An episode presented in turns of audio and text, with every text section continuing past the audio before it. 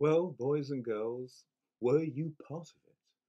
Were you clapping outside your house or at the window of your flat last night? Did you hear those waves of applause at eight o'clock as the country showed its gratitude to all those who work in the NHS, those who are working tirelessly to keep us safe? Yes, doctors, nurses, porters, cleaners, ambulance drivers, those in the control rooms, everyone.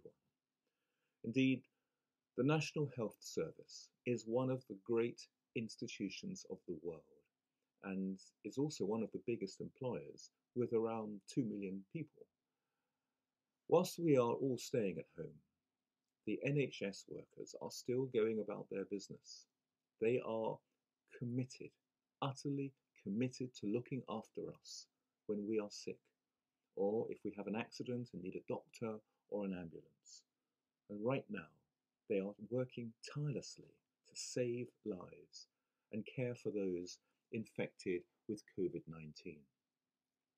If for any reason you missed it last night, I do urge you after this assembly to go to your computer, to your search engine, and just type in two words NHS and clapping.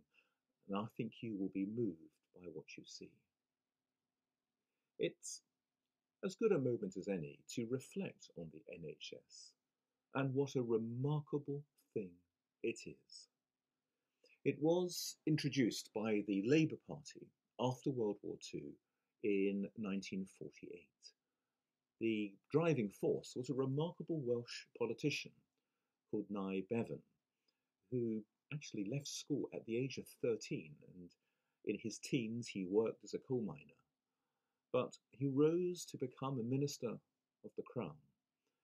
And Bevan believed that good health care should be available to everyone, regardless of wealth. You see, before 1948, people with money, the upper classes, middle class, they didn't have to worry about being ill. They could pay for doctors and hospitals. But if you were poor before 1948, you just didn't expect to feel well. If you were poor, you could not afford to see a doctor or a dentist or an optician. The three principles of the NHS are that it meets the needs of everyone in our society, that it be free at the point of delivery, and that it be based on clinical need and not the ability to pay.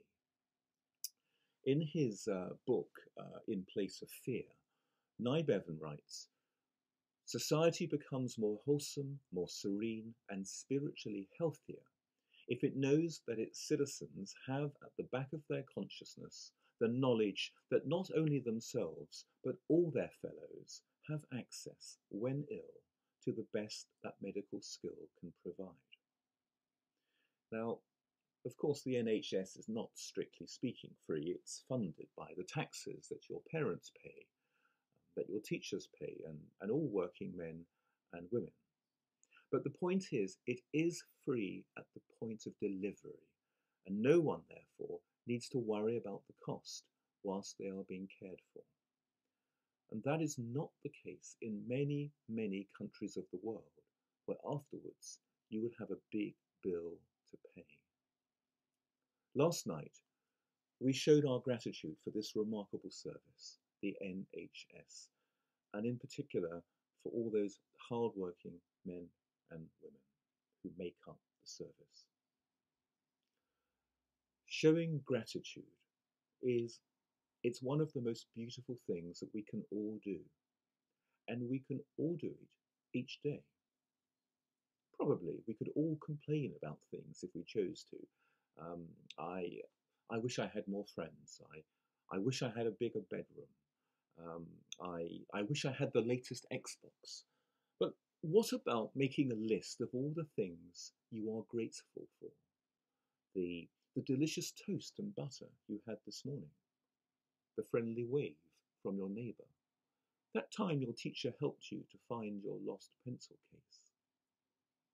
Perhaps, starting today, keep a little notebook and write down, say, five things you are grateful for. Often, journals are full of woe, full of problems that are confided, of all the things that make you unhappy. But starting today, try to write down five things. No matter where you are in life, if you are grateful for what you have, you will see more and your world is richer. I'm not really thinking of things like um, I, live in a nice house, so, though you might start off with some of these things. I'm thinking really of things that happen. If you can do this, you live your whole life differently, actually looking for things to be grateful for. It changes one's consciousness about seeing the positive rather than only the negative. I wish you all a wonderful day. And um, boys and girls, well done on trying your best this week. I want you to know that I miss you all very much and that I do think of you and I, I look forward to seeing you all again in person as soon as it is possible. Meanwhile, keep washing your hands and uh, I'll see you all again on Monday.